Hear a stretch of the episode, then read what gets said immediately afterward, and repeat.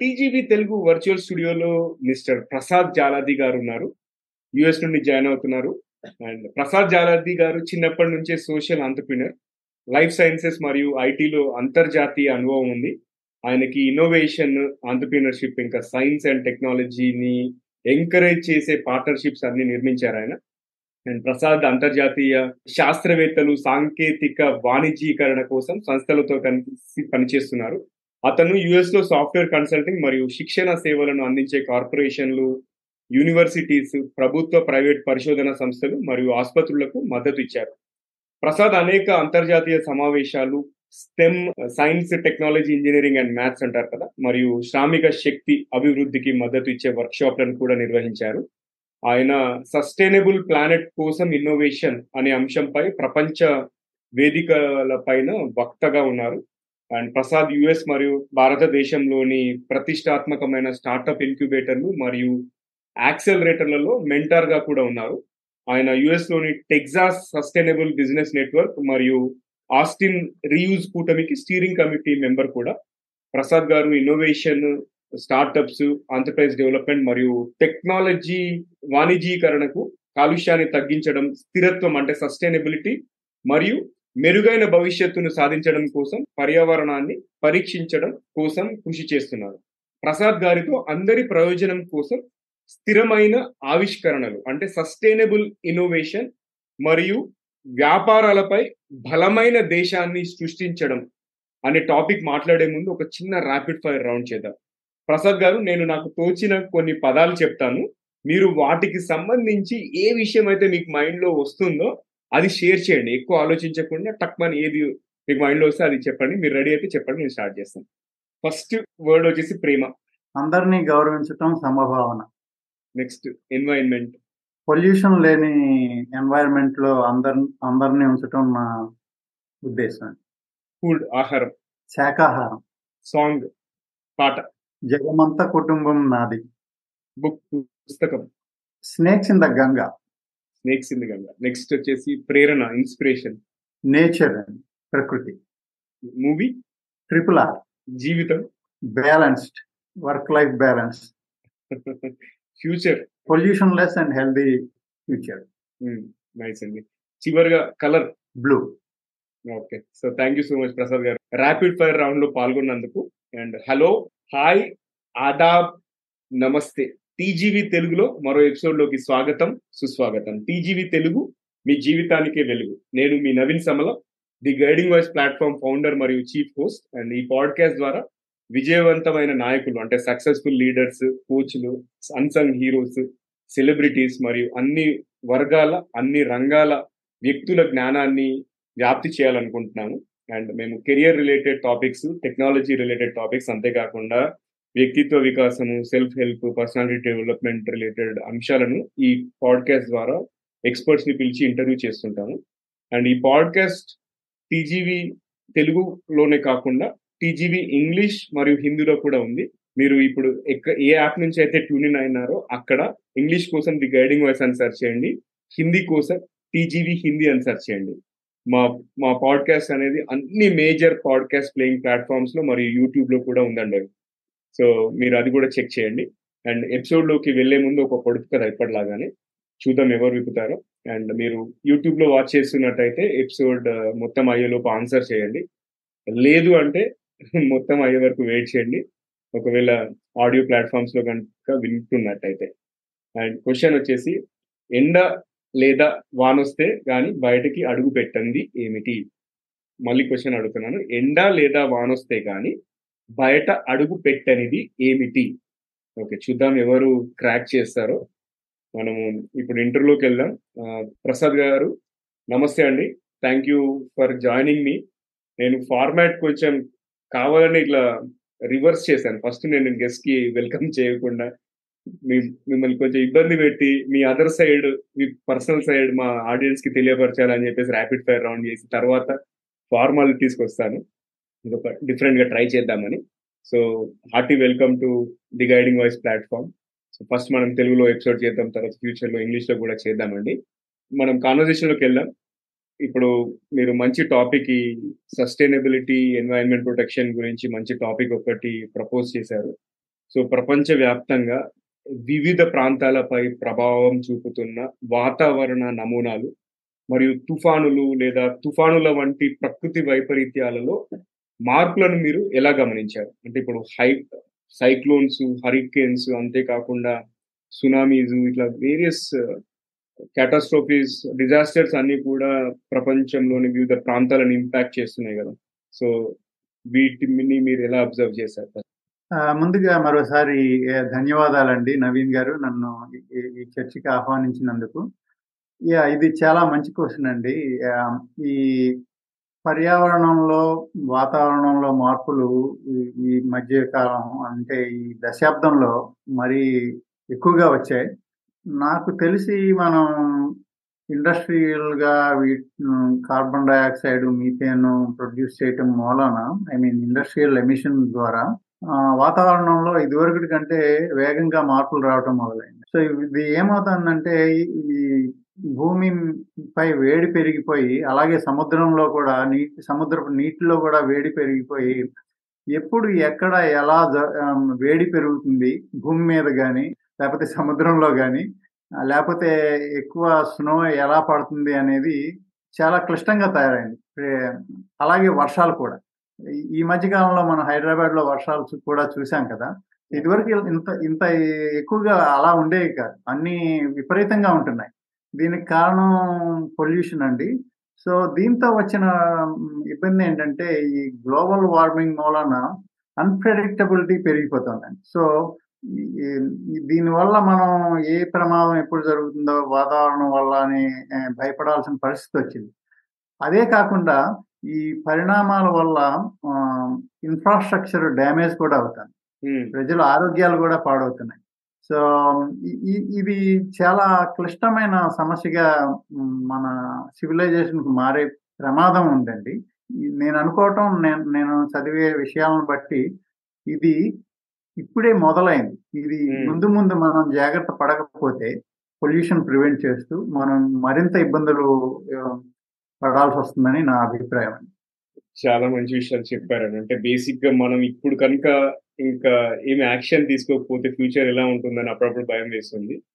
So next క్వశ్చన్లో నేను ఏం అడగాలనుకున్నానంటే ఇప్పుడు వాతావరణ మార్పుల ప్రభావాలను తగ్గించడంలో ఈ సస్టైనబుల్ ఇన్నోవేషన్ అంటే స్థిరమైన ఆవిష్కరణ మరియు ఎంటర్ప్రైజ్ డెవలప్మెంట్ ఇట్లాంటి పాత్రని పోషిస్తాయి. ఇది కూడా చాలా మంచి క్వశ్చన్ అండి. మనం అందరం ఇప్పుడు జరిగే పరి పర్యావరణం కానీ వాతావరణంలో కానీ వచ్చే వచ్చిన విపరమే విపరీతమైన మార్పులకి ఇదివరకు కాకుండా వేరేగా ఆలోచించాల్సిన అవసరం ఉంది. చాలా అవసరం ఉంది అందరికీ. దీనికి వయసుతో నిమిత్తం లేదు ఉద్యోగాలతో నిమిత్తం లేదు.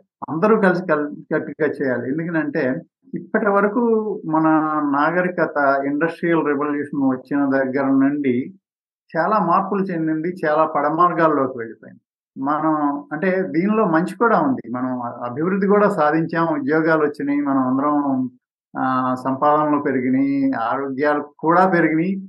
బహుశా తగ్గినాయి కూడా చాలా మందికి. అట్ ద సేమ్ టైం అభివృద్ధి అంటే ఏమిటి? నా దృష్టిలో ఒక చిన్న క్వశ్చన్ వేస్తాను. అభివృద్ధి అంటే మనం విషవాయువులను పీల్చడం వి- విషాహారం తినడం మళ్ళీ మన భూమి సారవంతాన్ని కోల్పోవడం ఆరోగ్యాలు పోగొట్టుకోవడం కాదు కదా.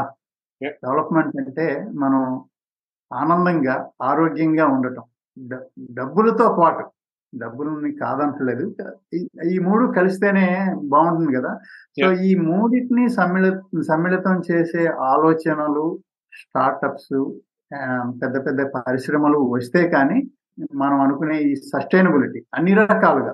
పర్యావరణం ప్రకారం పొల్యూషన్ పాయింట్ ఆఫ్ వ్యూ మన మన ఉద్యోగాలు వ్యాపారాలు సుస్థిరత సాధించాలంటే మనం ఈ భూమి మీద సరైన మనుగడ సాధించాలి కదా. అనారోగ్యాలతో పొల్యూషన్తో ప్రోగ్రెస్ ఎప్పుడూ లేదు.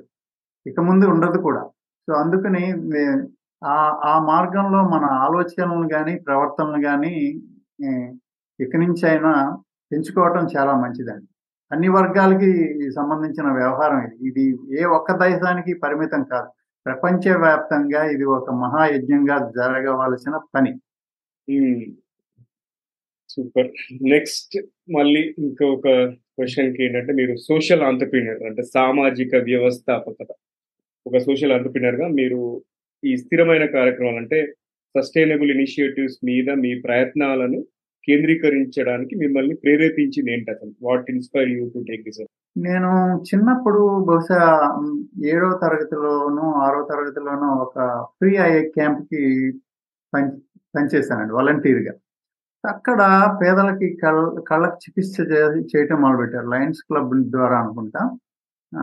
దానిలో నేను ఆ పేదలు ఆ వైద్య సదుపాయం ఉచితంగా చేయించుకున్నప్పుడు వాళ్ళ కళ్ళల్లో ఉన్న ఆనందం నాకు చాలా ఆశ్చర్యాన్ని కలిగించింది. అక్కడ నాకు అనిపించింది ఇది ఈ ఉచిత సేవ వల్ల ఇంతమంది జీవితాల్లో మార్పు చూపు కదా! అంత మార్పు తేగలుగుతుందా అని అను- అనుకున్నాను. తర్వాత నేను పెద్ద అయిన తర్వాత బహుశా కాలేజ్ టైంలో ఒక బిజినెస్ స్టార్ట్ చేశాను. అది ఆ బిజినెస్ ఏంటంటే పాల ప్యాకెట్లని డోర్ డెలివరీ చేయటం. సో అది మొదలు పెట్టడానికి రెండు మూడు కారణాలు ఉన్నాయి. ఒకటి ఆ రోజుల్లో అందరం పొద్దున్నే లేచి పాలు తీసుకురావడానికి వెళ్ళేవాళ్ళం. ఆ పాల వ్యాను ఎప్పుడు వస్తుందో ఎవరికి తెలియదు వర్షం రావచ్చు చలి ఉండొచ్చు. సో అందరూ కూడా కమ్యూనిటీలో అందరూ వెళ్ళి అక్కడ నుంచునేవాళ్ళు. అయితే నాకు రోజు ఈ- ఏమైందంటే అంతకుముందు పాల బాటిల్స్ ఉండేవి నాకు గుర్తున్నంత వరకు పాల పాలు లూజ్గా పోసేవారు క్యానుల్లో. తర్వాత బాటిల్స్ వచ్చినాయి. ఆ తర్వాత. దాన్ని ప్లాస్టిక్ బ్యాగ్స్లో తీసుకురావటం మొదలైంది షాషేలో అక్కడ పా పాడి పరిశ్రమ వాళ్ళకి ఏపీ డైరీ డెవలప్మెంట్ అని ఉండేది కదా కార్పొరేషన్ ఆ రోజుల్లో ఆ, ఉమ్మడి ఆంధ్రప్రదేశ్లో వాళ్ళకి మార్కెటింగ్లో కొద్దిగా టఫ్ అయింది. ఏంటంటే ప్రజలకి ఇది కొద్దిగా సమస్యాత్మకమైన వ్యవహారం కదా. ఎవరు చూడాల ప్యాకెట్లో పాలు రావడం అనేది. సో దాంట్లో అపనమ్మకం మొదలైంది అనమాట వాళ్ళు స్ట్రగుల్ అవుతున్నారు. దెన్ అప్పుడు నాకు ఒక ఆలోచన వచ్చింది. ఇంతమంది పొద్దున్నే లేచి వెళ్ళే అక్కడికి వెళ్ళే బదులు నేను వీళ్ళకి డోర్ డెలివరీ చేస్తే బాగుంటుంది కదా అని. సో నేను చెప్పాను చాలా మంది నన్ను నమ్మల నమ్మకపోతే సరే ఊరుకున్నా ఒక రోజు విపరీతమైన వర్షం వచ్చింది. ఆ రోజు నేను మెల్లిగా మళ్ళీ గొనిగాను అన్నమాట ఇది చూసారా? అదే ఒకళ్ళైతే ఒకళ్ళే తడిసేవాళ్ళు. అది నేనై ఉండొచ్చు. మీరు అందరూ తడిసేవాళ్ళు కాదు కదా. ఇంకోటి కొంతమంది పెద్దవాళ్ళు కూడా ఉన్నారు. వాళ్ళ పిల్లలను కూడా తీసుకొస్తూ ఉంటారు కదా. వాళ్ళతో చెప్పాను నువ్వు ఇక్కడికి రాకుండా ఉంటే ఈ సమయం నువ్వు చదువుకోవడానికి ఉపయోగపడుతుంది కదా. అందరం లేచి ఇక్కడ పరిగెత్తికి రావక్కర్లేదు కదా. ఆ రోజుల్లో. పొద్దున్నే లేచి చదివేవారు కదా పిల్లలు. అట్లా అలా నేను వాళ్ళ మైండ్లో ఈ ఆలోచన పెడితే కొన్ని రోజులకి వాళ్ళు ఒప్పుకున్నారు. తర్వాత నేను రెండు సంచులు కొని సైకిల్ అటు ఇటు హ్యాండిల్కి పెట్టుకుని చేయటం మొదలు పెట్టాను అలా నా సోషల్ ఎంటర్ప్రినర్షిప్ జర్నీ మొదలయ్యి దానిలో ఉన్న తృప్తి సమాజానికి మనం ఒక రకమైన సేవ చేస్తున్నాం. అలాగే నేను ఉచితంగా కూడా చేయలే. పది రూపాయలు ఒక ఇంటికి చార్జ్ చేశా. సో దానిలో కొద్దిగా కష్టం కూడా ఉండేది. కొద్దిగా ఇబ్బంది ఏంటంటే నన్ను పాలబ్బాయి అని కేకేసేవారు ఆ రోజుల్లో. బట్ ఆల్సో స్టూడెంట్ నాకు కొద్దిగా ఇబ్బందిగా ఉండేది కానీ బట్ ఈ సమాజ సేవ అనేది దాని గురించి ఆలోచిస్తే వాళ్ళు నన్ను ఏమని పిలిచినా నాకు నేను చేసిన ఆ పని చాలా తృప్తినిచ్చేది. తర్వాత దాని ద్వారా వచ్చిన మనీ అది నా ఎడ్యుకేషన్కి ఆమ్, వాడుకుంటూ ఉండేవాడిని. బాగానే ఉండేది అది. యాక్చువల్గా మా ఫాదర్ ఫీజులు కట్టలేక కట్టాల్సిన అవసరం కూడా ఉండేది కాదు. కాకపోతే అదే సమయంలో ఒక ఫ్యామిలీ ఇబ్బందులు ఆర్థిక ఇబ్బందులు పడటం చూసి నేను ఆ- ఆ బిజినెస్ వాళ్ళకి ఇచ్చేసాను. సో దాంతో నాకు చాలా తృప్తి అనిపించింది. So I Hmm. Moved on with other things but that's my early beginning then నేను పెరుగుతున్న కొద్దీ చదువుకునే రోజుల్లో మన ముంబైలో డబ్బావాలా తర్వాత నేను కొద్దిగా యుఎస్ వెళ్ళిన తర్వాత మహమ్మద్ ప్రొఫెసర్ మహమ్మద్ యూనిస్ బంగ్లాదేశ్లో స్టార్ట్ చేసిన గ్రామీణ్ బ్యాంక్. ఇలాంటి ఏం, వ్యక్తుల్ని చూసి వాళ్ళు చేసే పనులుని అర్థం చేసుకునే అలవాటు అవటం మొదలు పెట్టిన తర్వాత నేను అదే మార్గంలో నడవటం మొదలు పెట్టాను నేను మూడు డౌన్ టర్న్స్ చూశానండి. Economy down turns US. వచ్చిన తర్వాత. ఈ మూడు సార్లు కూడా నేను నాకు తెలిసిన విద్యతో పాటు ఇంకా ఎడిషనల్గా సైన్స్ అండ్ డెవలప్మెంట్లో ఉద్యోగాలు పోతాయి కదా. రిసెషన్లోకి వెళ్తే వాళ్ళకి వాళ్ళ కాళ్ళ మీద వాళ్ళు మళ్ళీ నిలబడేటట్టు వేరే నాకు సంబంధం ఉన్నా లేకపోయినా వేరే టెక్నాలజీస్ నేను నేర్చుకుని అందులో నిష్ణాతుల్ని హైర్ చేసి నేను ఆ ట్రైనింగ్ ప్రోగ్రామ్స్ ఇచ్చేవాడిని. ఓకే. నాకు కూడా జాబ్ పోయింది కానీ నేను దీన్ని బిజినెస్గా మార్చాను అనమాట దీనిలో నా స్వార్థం మళ్ళీ నాకు డబ్బుల గురించి కాకుండా నా స్వార్థం పెంచుకోకుండా అది అసలే ఉద్యోగాలు పోయి అందరూ ఇబ్బంది పడుతున్నారు కదా వాళ్ళకి అఫోర్డబుల్గా కూడా ఉండాలి కదా. మనం పెట్టే ఫీజులు కానీ ఏదైనా కానీ నా ఖర్చులు నాకు ఉండేవి. వీళ్ళందరినీ ఎక్స్పర్ట్స్ని వేరే ప్రాంతాల నుంచి ఫ్లైట్లో తీసుకురావడం వాళ్ళకి అన్ని అరేంజ్మెంట్స్ చూడటం అన్ని చేసినా కూడా ఈ ఖర్చులన్నీ పోగా కూడా ఎవరైనా వాళ్ళ సొంత వాళ్ళ సొంత జేబులోంచి పెట్టుకుని ఇక్కడికి వచ్చి నేర్చుకుని వాళ్ళ ఫ్యూచర్ని వేరే మార్గంలో ప్రయాణించడానికి ఉపయోగ ఉపయోగపడే పనులన్నీ చేశానండి. అలాగే చాలా కాన్ఫరెన్సులు చేశాను వర్క్షాప్స్ చేశాను. చాలా సబ్జెక్టుల్లో కూడా చేశాను. ఒక సబ్జెక్ట్కే పరిమితం అవ్వాల? That includes now my sustainability training programs also.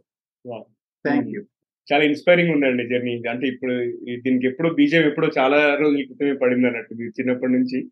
Nice so yeah ఇప్పుడు ఈ సస్టైనబిలిటీ ఎన్వైరన్మెంట్ కన్జర్వేషన్ గురించి అసలు మన ఎడ్యుకేషన్ సిస్టమ్లో ఎలాంటి మార్పులు తీసుకురావాలి? సో దట్ ఈ culture of innovation okay which is aligned with sustainable practices. అంటే ఈ స్థిరమైన అభ్యాసాలతో సమలేఖం చేయబడిన ఆవిష్కరణల సంస్కృతిని పెంపొందించడానికి మన విద్యా వ్యవస్థను ఎలా పునర్నిర్మించవచ్చు? ఒక్క అడుగు ఆగి. ముందుకు వెళ్దామండి. ప్రస్తుతం ఉన్న వ్యవస్థ ఎలా ఉందంటే ఈ స్కూళ్ళలో కానీ కాలేజెస్లో కానీ ఆర్ ఈవెన్ ఓపెన్గా ఎంటర్ప్రినర్షిప్ కానీ కాంపిటీషన్ ద్వారానే వస్తున్నాయి. అయితే మీరు అన్నట్లుగా ఈ ప్రాథమిక వి- విద్య నుంచి పోస్ట్ గ్రాడ్యుయేట్ డిగ్రీల వరకు ఇది సిలబస్లో పెట్టాలండి ఆలోచన పెట్టాలి. ఎందుకంటే ఒక పదివేల ప్రయత్నాలు చేస్తే మీకు తెలవంది కాదు. ఒక ప్రయత్నం సఫలిస్తుంది కదా. సో అందుకని మనం ఒక దేశంగా గట్టిగా అంటే పవర్ఫుల్ నేషన్ లైక్ అమెరికాగా తయారవ్వాలంటే మన పెట్టుబడి ఏంటి? మన మన పౌరులే కదా. ఈ పౌరులు ఎవరు? చిన్నప్పటి నుంచి పెద్ద అయ్యే వరకు నాబోటిగాళ్ళు మీలాంటి వాళ్ళు అందరూ కదా. సో. వీళ్ళందరికీ ప్రాథమిక విద్య నుంచి పై వరకు అన్ని అన్ని కోణాల్లో ఇలాంటి ట్రైనింగ్ సిలబస్ ద్వారా చేస్తే ఆ ఆలోచన మార్గంలో వెళ్తారు. లేకపోతే అందరూ ఉద్యోగం చేద్దామని ఉంటారు. ఏ దేశం కూడా అమెరికా ఎలా అయిందంటే అక్కడ రిస్క్ తీసుకుంటారు. అంటే డెవలప్మెంట్ పాయింట్ అది. దానికి తాలూకా సిస్టమ్ కూడా క్రియేట్ చేశారన్నమాట. మనం కూడా అలాగే చేయాలి.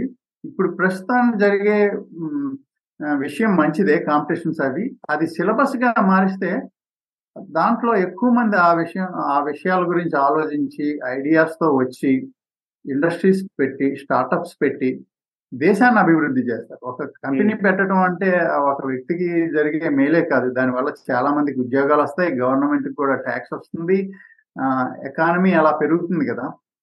ఆ- రకంగా మనం విద్య విద్యని ప్రోత్సహిస్తే అది గ్రైండ్ అది మైండ్లో మ్, నాటుకొని మంచి పౌరులుగా కూడా తయారవుతారు. ప్రపంచం నుంచి నలుమూలల నుంచి మన దగ్గరికి వచ్చే వచ్చి పనిచేసే అవకాశం కూడా వస్తుంది. ప్రస్తుతం మనం ఏం చేస్తున్నాం? వేరే దేశాలకు వెళ్తున్నాం కదా. దాన్ని మనం మార్చగలుగుతాం. ఇది ఇది భారతీయులకు కొత్త ఏం కాదు. మనకి నలంద విశ్వవిద్యాలయాలు తక్షశిల విశ్వవిద్యాలయాలు ఉన్నాయి కదా.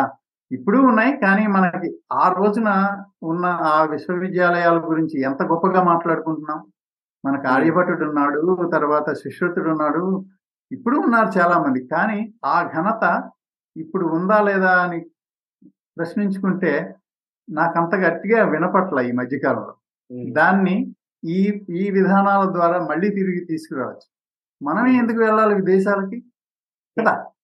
నెక్స్ట్ ఇది పర్యావరణ సుస్థిరతకు దోహదపడే ఏవైనా వినూత్న వ్యాపార నమూనాలు లేదా సాంకేతికతలను మీరు హైలైట్ చేయండి. అంటే innovative business models or technologies ఏవైతే ఎన్వైరన్మెంటల్ సస్టైనబిలిటీకి కాంట్రిబ్యూట్ చేస్తున్నాయి వాటి గురించి షేర్ చేయండి. యా డెఫినెట్గా చాలా పరిశ్రమలు వస్తున్నాయండి. చిన్న చిన్న ఎగ్జాంపుల్స్ ఇవ్వాలంటే జూట్ నుంచి బయోడిగ్రేడబుల్ ప్లాస్టిక్ తయారు చేస్తున్నారండి. అలాగే ఆల్ ఆల్గే ఆల్జీ నాచు నుంచి పౌష్టికాహారం తయారు చేస్తున్నారండి.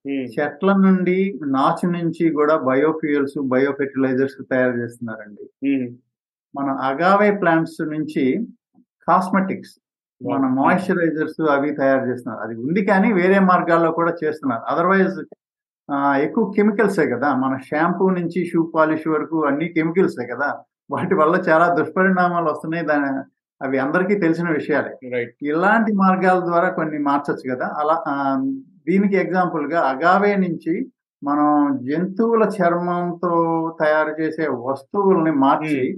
చేయొచ్చు కొన్ని కొన్ని అంటే ఇది తోలు పరిశ్రమకి ఆల్టర్నేటివ్ ఇండస్ట్రీ కింద జంతువులని వాడకుండా చేసే పరిశ్రమగా రూపాంతరం చెందు చెంద- చెందుతుందండి హుహు. అలాగే కన్జంప్షన్ పాయింట్ ఆఫ్ వ్యూ మన మాంసాహారం అలవాటు ఉన్న వాళ్ళు చేపలు అవి ఎక్కువగా తింటూ ఉంటారు కదా.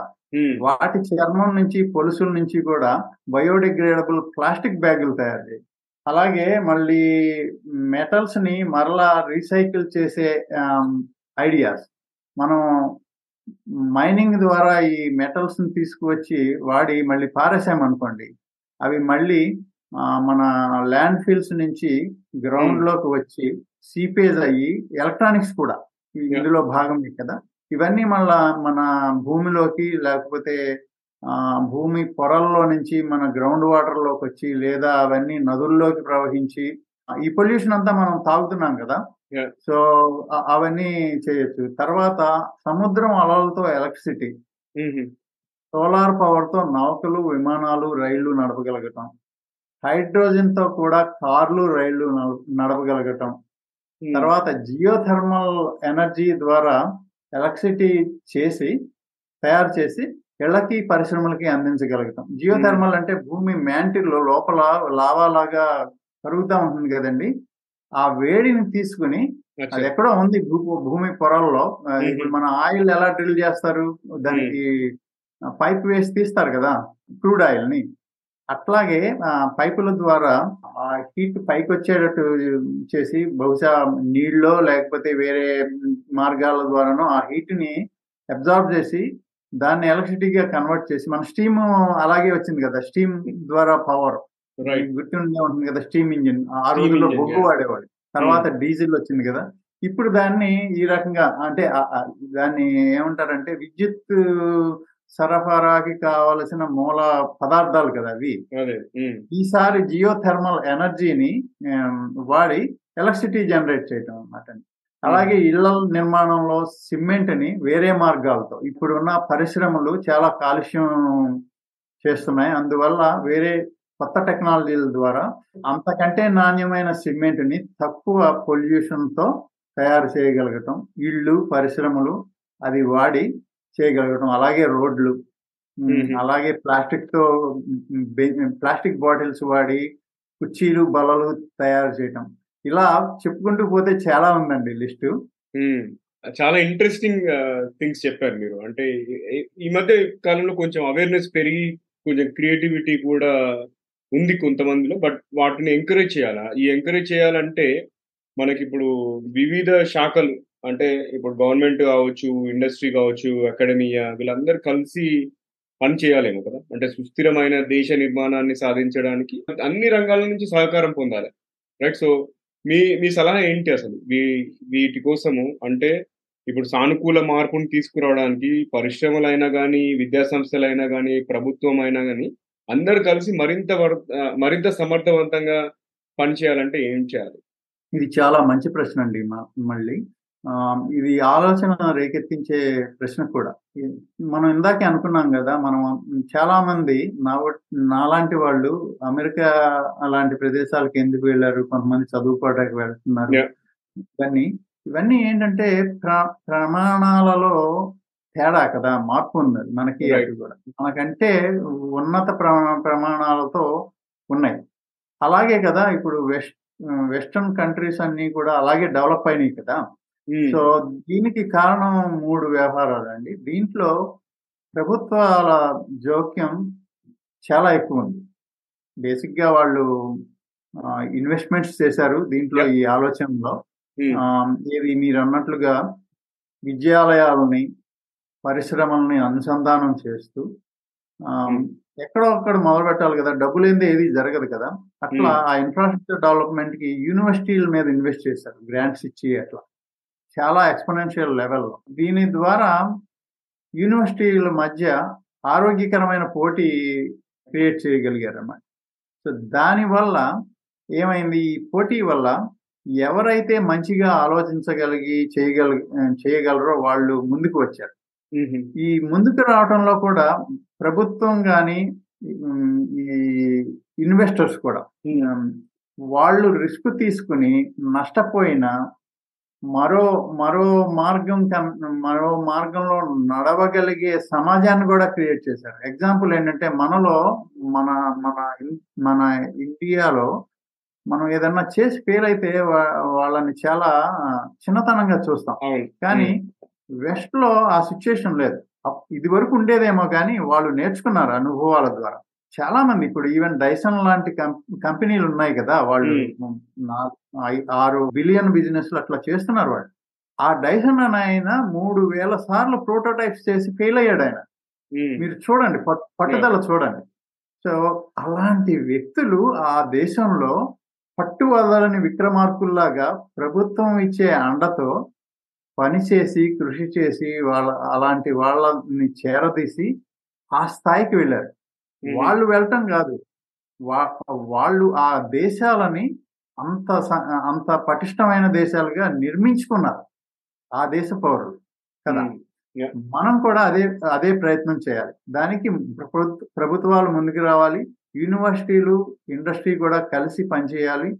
అనవసరమైన రాజకీయాలు మానేసి ప్రతిభకి పట్టం కట్టి మన వాళ్ళు మన దేశాన్ని గట్టిగా నిర్మించే ప్రయత్నాలు అందరూ మనస్ఫూర్తిగా చేయాలి. దీనివల్ల ఇది సా అంత సాధ్యమైన పని కాదు. దీనివల్ల చాలా మంచి చెడు అనుభవాలు కూడా వస్తాయి. ఉమ్, కానీ చెడు అనుభవాల నుంచి పాఠం నేర్చుకుని మంచి అనుభవాలతో మెట్లు పైకెక్కగలిగితే మనం మన దేశాన్ని కూడా చాలా ముందుకు తీసుకువెళ్ళగలం. షూర్ అండి. ఇప్పుడు మీరు సోషల్ ఆంటర్ప్రినర్ లాగా ఎలాంటి సవాళ్ళను ఎదుర్కొంటున్నారు? అంటే ఇప్పుడు సస్టైనబుల్ సొల్యూషన్స్ ఇంప్లిమెంట్ చేసేటప్పుడు అంటే ఈ స్థిరమైన పరిష్కారాలు సస్టైనబుల్ సొల్యూషన్స్ అమలు చేస్తున్నప్పుడు సామాజిక వ్యవస్థాపకుడిగా ఎదుర్కొనే కీలక సవాళ్ళు ఏమిటి? అండ్ ఈ సవాల్ని ఎట్లా ఓవర్కమ్ చేయొచ్చు? ఎట్లా అధిగమించవచ్చు? మొట్టమొదటిగా నా దృష్టికి వచ్చేది ఫండింగ్ అండి. డబ్బు లేనిది ఏది జరగదు కదా. సో దాని తాలూకా ఆరోగ్యకరమైన పరిస్థితులను కలిగించుకోవాలి. ఆ తర్వాత నేను దీన్ని ఎక్కువ సార్లు పర్యావరణం కాలుష్యం చుట్టూ ఆలోచిస్తూ ఉంటాను. ఎందుకంటే ఇప్పుడు వరకు జరిగిన మన డెవలప్మెంట్ మనం లిస్ట్ రాసుకుంటే ఇప్పుడు జరిగే విపరీత పరిణామాలు ఇందాక మనం అనుకున్నది పర్యావరణం వర్షాలు వేడి ఉమ్, కూడా సమ్మిళితంగా ఆలోచిస్తే మనం చాలా క్లిష్టమైన పరిస్థితుల్లో ఉన్నాం. సో ఆ పరిస్థితుల్లోంచి బయటపడాలంటే మనం చాలా గ్రీన్ టెక్నాలజీని డెవలప్ చేయాలి. Including managing our own city landfills so. ప్రతి అడుగులోనూ చాలా అవకాశాలు ఉన్నాయి. కాకపోతే ఈ దీనికి మనం నాలెడ్జ్ పీపుల్ కలిసి వర్క్ చేయాలి. అలాగే ఈ ఎమోషన్తో సంబంధం లేకుండా సమస్యని సమస్యగా చూసి తోడ్పాటు అందించే సహచరులు కూడా కావాలి. కంపెనీ పెట్టడం అంటే ఇది మనుషుల సమూహం కదా ఒక గ్రూప్. మేబీ. చిన్న చిన్న గ్రూప్ అవ్వచ్చు. వాళ్ళందరూ ఒకే రకంగా ఆలోచించి ఒకే సిద్ధాంతానికి కట్టుబడి ఆ, ఒకే రకమైన కృషి చేస్తే త్వరగా డెవలప్ అవుతుంది. ఆ- డెవలప్ అయిన ప్రోడక్ట్స్ కానీ కంపెనీస్ కానీ ప్రభుత్వం చాలా సహకారం ఇవ్వగలగాలి. వాళ్ళ వాళ్ళు మంచి ఆలోచనలతో మంచి సమస్యలను సాల్వ్ కూడా చేస్తున్నారు కదా. పొల్యూషనే పెద్ద సమస్య కదా. రైట్ సో అట్లాగే గ్రీన్ టెక్నాలజీల ద్వారా గ్రీన్ ప్రోడక్ట్స్ మార్కెట్లో పెడుతుంటే సమర్థవంతమైన మార్కెటింగ్ చేసుకోవడానికి వాళ్ళకి అనువైన రాయితీలు ఇవ్వాలి. అలాగే మంచి పని చేసే ఈ కంపెనీలకి అనువైన రాయితీలు ఇవ్వాలి. అట్లా Hmm. చేయడం వలన ఇప్పుడు ఏదైతే పొల్యూషన్ కారకమైన ఇండస్ట్రీస్ ఉన్నాయి ఉన్నాయో అందులో పనిచేసే వాళ్ళు కూడా మారతారు ఆలోచన పరంగా. మారి వాళ్ళు కూడా ఇందులో చాలా మంది అలాంటి పెద్ద కంపెనీలు చాలా ఆర్థిక పరంగా గట్టిగా ఉన్న కంపెనీలు. కాకపోతే వాళ్ళు వాళ్ళు ఈ రకంగా ఆలోచించట్లా. వాళ్ళు కూడా మారి దీంట్లో మరింత అవకాశాలు. ఇప్పుడు మీరు మీరు సాఫ్ట్వేర్లో ఉండగా పెద్ద కంపెనీలు చాలా చిన్న కంపెనీకి సపోర్ట్ ఇస్తాయి తీసుకుంటాయి కూడా. కదా? Including funding. కదా? వాళ్ళు అలాంటి చిన్న చిన్న కంపెనీలను కూడా కొంటారు పెద్ద కంపెనీలు కదా? అన్ని రకాలుగాను ఇది అందరికీ మంచి అవకాశమే. సో అట్లా ప్రభుత్వం సహకారం కూడా చేయాలి. ప్రజలు కూడా మారాలి. ఇది ఇది వరకు మనం చేసినట్లు చేస్తే మన మనుగడ చాలా కష్టంగా ఉంది. ఇందాక. నేను అన్నట్లుగా మన ఆరోగ్యాలు పాడైతే దానికి చాలా ఖర్చు అవుతుంది నా ప్రశ్న ఏంటంటే ఎక్కువ డబ్బులు సంపాదించి చాలా ఎక్కువ డబ్బులు ఆరోగ్యం బాగు చేసుకోవటానికి లేకపోతే స్ట్రెస్లో ఉండటానికి అంత మంచిదేం కాదు కదా. ఈ రెండు సో Hmm. బ్యాలెన్స్డ్ లైఫ్ కూడా ఉండాలి అంతకంటే ముఖ్యంగా మనం మన తర్వాత తరాలకు ఇచ్చే మార్గం కానీ అవకాశాలు కానీ Hmm. దీనిలో ఇంకా ఎక్కువ ఉన్నాయి మనం మనం చేసే పొరపాట్లు మన తర్వాత తరాలకు కూడా ఇబ్బందికరమైన పరిస్థితిలోకి తీసుకెళ్తుంది కదా అందువల్ల ఈ అన్ని సమ్మిళితం చేసి ప్రభుత్వ సహకారంతో అందరి సహకారంతో గ్లోబల్ సిటిజన్స్గా మారగలిగితే ఈ ప్రపంచం చాలా సుభిక్షంగా ఉంటుందని నా ఆలోచన అండి. ఇది భారతదేశానికి చెందిన సమస్య కాదు. ఇది ప్రపంచవ్యాప్తంగా ఉన్న సమస్య. మీరు మరో రకంగా చూస్తే ఇండస్ట్రియలైజేషన్లో ఇదో మరో ఇది మరో సువర్ణ సువర్ణ అవకాశం. రైస్ అండి. చాలా బాగా చెప్పారు.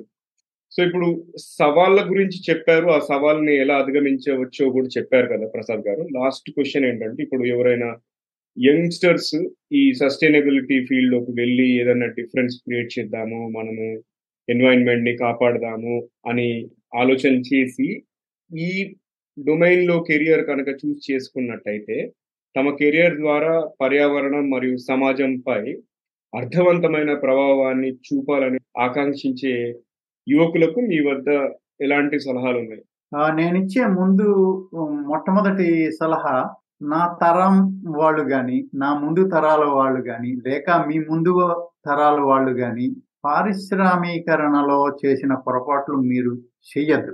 దీనికి మీకు కావలసిన ఇన్ఫర్మేషన్ చాలా ఉంది. ఇవాళ రేపు అందరి చేతిలో గూగుల్ ఉంది కదా?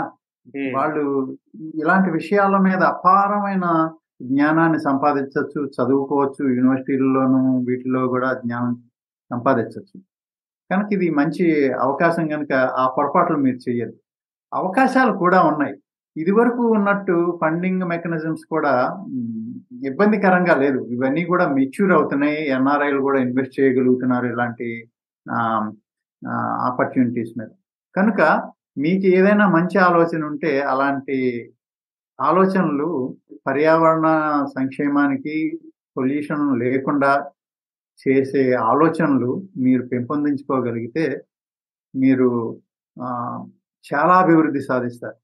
ఇది ఫైనాన్షియల్ గానే కాదు మీకు వచ్చే తృప్తి ఎన్ని కోట్లు ఇచ్చినా వెలకట్టలేనిది. ఎన్ని. కోట్లున్నా వెలకట్టలేనిది కూడా. సో అది అది- అది ఒకటి అందరం గుర్తుపెట్టుకోవాలండి. రెండోది దీని తాలూకా నాలెడ్జ్ ఉన్నవాళ్ళు. తో స్నేహాలు చేయటం ఇప్పుడు. నేనున్నాను అనుకోండి నేను ఇలాంటి కార్యక్రమాలు నేను ఓపెన్ గానే చేస్తూ ఉంటాను. సే ఫర్ ఎగ్జాంపుల్ వెబ్సైట్ ఉంది సురక్ష దాంట్లోకి వెళ్ళి ఆ సోషల్ మీడియాలో ఉంటే మేము సోషల్ మీడియాలో ఇలాంటి చర్చలు చేస్తున్నాం. పైగా చాలా ఇంటర్నేషనల్ కాన్ఫరెన్స్లో ఇన్వాల్వ్ అవుతున్నాం. ఇదంతా కూడా మా ఒక్కరి కోసం కాదు మనందరి కోసం. సో అలాంటి అవకాశాలు మీరు కూడా పొందిపుచ్చుకోవచ్చు. ఈ సోషల్ మీడియా కానీ లేకపోతే మేము చేసే కార్యక్రమాలలో కానీ పాల్గొని మీ నాలెడ్జ్ని ఇంకా పెంపొందించుకోవచ్చు. దానిపైన మీకు ఇట్లా ఇన్నోవేషన్ ఎంటర్ప్రినర్షిప్ మీద సలహా సంప్రదింపులు కావాలంటే నేను కానీ నా సహచరులు కానీ ఎల్లవేళలా సాయం చేయడానికి సంసిద్ధంగా ఉంటున్నామండి. ఇది మాకు కూడా ఒక పది లక్షల మందికి ఇలాంటి అవకాశాలు కలిగించాలి. ఆలోచనలు. ఇందాక మీరు అన్నట్లుగా నేను ఈ ఇంక్యుబేషన్ సెంటర్లో యాక్సిలరేటర్లో మెంటర్ కూడా కదా. నాకు కూడా కొన్ని పరిచయాలు ఉన్నాయి మంచి పరిచయాలు. సో దాని ద్వారా ఈ ఆలోచనల ద్వారా కానీ స్టార్టప్స్ వల్ల కానీ ఎంటర్ప్రైజ్ డెవలప్మెంట్ వల్ల కానీ మనము మన చుట్టూ ఉన్న సమాజము అంతకంటే ముఖ్యంగా మన దేశము అభివృద్ధి చెందుతాయి సో ఇది మనం క్షుణ్ణంగా తెలుసుకోగలిగితే ఇది ఒక్కరి వల్ల కాదు. అందరం సమిష్టిగా కృషి చేస్తే గాని ఒక దేశంలో పురోభివృద్ధి కాదు. అందువల్ల మనం ఒక రోజు రెండు రోజుల ముందు ఆగస్టు పదిహేను ముందు ఉన్నాం కదా ఈ ఆగస్టు పదిహేను సందర్భంగా మనం అందరం కూడా ప్రతిజ్ఞ చేస్తే చాలా బాగుంటుందని నా ఉద్దేశం అండి. షూర్ అండి ఖచ్చితంగా అందుకే ఈ ఎపిసోడ్ని మనం స్పెషల్ ఎపిసోడ్ లాగా ఆగస్ట్ ఫిఫ్టీన్త్కి లాంచ్ చేస్తున్నాం. మీరు ఇది ప్రపోజ్ చేసినందుకు కూడా నేను చాలా సంతోషంగా ఉంది. ఈ ఎపిసోడ్ వింటున్న వాళ్ళు లేదా చూస్తున్న వాళ్ళు ఏంటంటే ప్రసాద్ గారి లింక్డ్ ఇన్ ప్రొఫైల్ అలాగే వారి సైట్ సురక్ష వెబ్సైట్ లింక్స్ అన్ని కూడా మన ఎపిసోడ్ డిస్క్రిప్షన్లో కానీ షో నోట్స్లో మీకు ఉంటుంది. ఆయన్ని సంప్రదించండి. ఎందుకంటే ఆయన ఈ స్పేస్లో చాలా కాలం నుండి పనిచేస్తున్నారు. అలాగే చాలా కాంటాక్ట్స్ నెట్వర్క్ ఉంది. ఖచ్చితంగా అందరూ కలిసి పనిచేస్తే మంచి రిజల్ట్స్ వస్తాయి అని చెప్పేసి నేను కూడా ఆశిస్తున్నాను. సో ప్రసాద్ గారు ఈరోజు మా వర్చువల్ స్టూడియోకి వచ్చి మీరు మీ అమూల్యమైన సమయాన్ని వెచ్చించినందుకు మరియు మంచి మంచి విషయాలు తెలియపర తెలియపరిచినందుకు ధన్యవాదాలండి. నమస్తే సార్. థ్యాంక్ యూ నాకు కూడా పర్సనల్గా చాలా నేర్చుకున్నాను. అలాగే ఇది అందరికీ హెల్ప్ అవుతుందని ఆశిస్తున్నాను. థ్యాంక్ యూ సార్ ఫ్యూచర్లో ఇంకా మళ్ళీ మళ్ళీ మీరు మా ప్లాట్ఫామ్కి రావాలని కోరుకుంటున్నాను. చాలా ధన్యవాదాలండి. మనం ముగించే ముందు నేను ఒక విషయం గుర్తు చేద్దామని అనుకుంటున్నానండి. మీకు అభ్యంతరం లేకపోతే. పర్వాలేదండి. తప్పకుండా. ఇది ఏమిటంటే ఆ, ప్రపంచవ్యాప్తంగా ఇప్పుడు ఉన్న అవకాశాలు. Fifty trillion. ఫిఫ్టీ 50 ఈ గ్రీన్ టెక్నాలజీలో ఉంది. అంటే మన ముందు అంత సంపద సంపద క్రియేట్ చేయగలిగిన అవకాశం ఉంది. అలాంటి టైంలో మనం అందరం ఉన్నాం కనుక ఈ అవకాశాన్ని అందరం కలిసి సద్వినియోగం చేసుకుని మరింత పురోభివృద్ధి చెందుదామని నా కోరిక అండి. థ్యాంక్ యూ సూపర్ ఈ అవకాశం మీరు ఇచ్చినందుకు మరిన్ని ధన్యవాదాలండి. అలాగే నా తరపుగా మీరు చేసే ఈ కార్యక్రమాలు చాలా ఉపయోగం అని నేను గట్టిగా నమ్ముతున్నానండి. మీలాంటి వాళ్ళు ఇలాంటి చొరవ తీసుకుని ముఖ్యంగా స్టూడెంట్స్కి యంగ్ ఎంటర్ప్రినర్స్కి అందజేయటం వల్ల వారు మరింత పురోభివృద్ధి సాధిస్తారని నా ప్రగాఢ విశ్వాసం. ఈ పని చేస్తున్నందుకు మీకు కూడా చాలా కృతజ్ఞుణ్ణి అభినందనలు కూడా. Thank you sir. Thank you thank you so అది ఇవాళ ఎపిసోడ్ ప్రసాద్ జాలాది గారితో. అండ్ uh, మనము ఇక పొడుపు కథ విషయానికి వస్తే ఏంటంటే ఎండ లేదా వాన వస్తే కానీ బయట అడుగు పెట్టనిది ఏమిటది అని అడిగాను. జవాబు ఎవరికైనా తెలిసిందా? తెలియకపోతే ఆన్సర్ సింపుల్ గొడుగు అంబ్రెల్లా సో గెస్ట్ చేసిన వాళ్ళకి pat on the back okay so ఈ ఎపిసోడ్ కనుక మీకు నచ్చినట్టయితే కనీసం ముగ్గురు ఫ్రెండ్స్ లేదా ఫ్యామిలీ మెంబర్స్ లేదా కలీగ్స్తో షేర్ చేయండి. అండ్ ఇంకా మీరు సబ్స్క్రైబ్ చేయకపోతే సబ్స్క్రైబ్ చేసి బెల్ ఐకాన్ నొక్కండి. ఒకవేళ యూట్యూబ్లో వాచ్ చేస్తున్నట్టయితే. అలాగే స్పాటిఫై కానీ యాపిల్ పాడ్కాస్ట్లో వింటున్నట్టయితే ఫాలో నొక్కండి. అండ్ కుదిరితే రేటింగ్ అండ్ రివ్యూ కూడా ఇవ్వండి. రేటింగ్ రివ్యూ ఇస్తే మీకు డబ్బులు ఏం ఖర్చు అవ్వదు. జస్ట్ ఐదు సెకండ్ల టైం పడుతుంది అంతే. రివ్యూ రాస్తే ఇంకొంచెం ఎక్కువ టైం పడుతుంది. బట్ దానివల్ల మాది షో అనేది అందరికీ తెలుస్తుంది. దానివల్ల మేము పెట్టే ఎఫర్ట్స్ అందరికి రీచ్ అవుతాయి అని చెప్పేసి ఒక చిన్న మనవి. అండ్ మీ సలహాలు సూచనలు అభిప్రాయాలు కూడా మాకు ఈమెయిల్ చెప్ ఈమెయిల్ చేయొచ్చు. అంతేకాకుండా మీ కెరియర్ పరంగా ఎడ్యుకేషన్ పరంగా ఎటువంటి క్వశ్చన్స్ ఉన్నా మాకు ఈమెయిల్ చేయండి.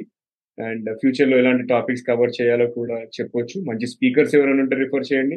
వాళ్ళని మన ప్లాట్ఫామ్లోకి పిలుద్దాము ఇంటర్వ్యూ చేద్దాం. అండ్ మమ్మల్ని సంప్రదించవలసిన ఈమెయిల్ అడ్రస్ వచ్చేసి TGV Telugu at the rate Gmail dot com నేను మళ్ళీ రిపీట్ చేస్తున్నాను. TGV Telugu at the rate Gmail dot com so friends వింటూనే ఉండండి చూస్తూనే ఉండండి. టీజీవి తెలుగు టీజీవి తెలుగు మీ జీవితానికే వెలుగు. మళ్ళీ మరో ఎపిసోడ్లో మరో మంచి గెస్ట్తో కలుసుకుందాం. అంతవరకు సెలవు నమస్కారం.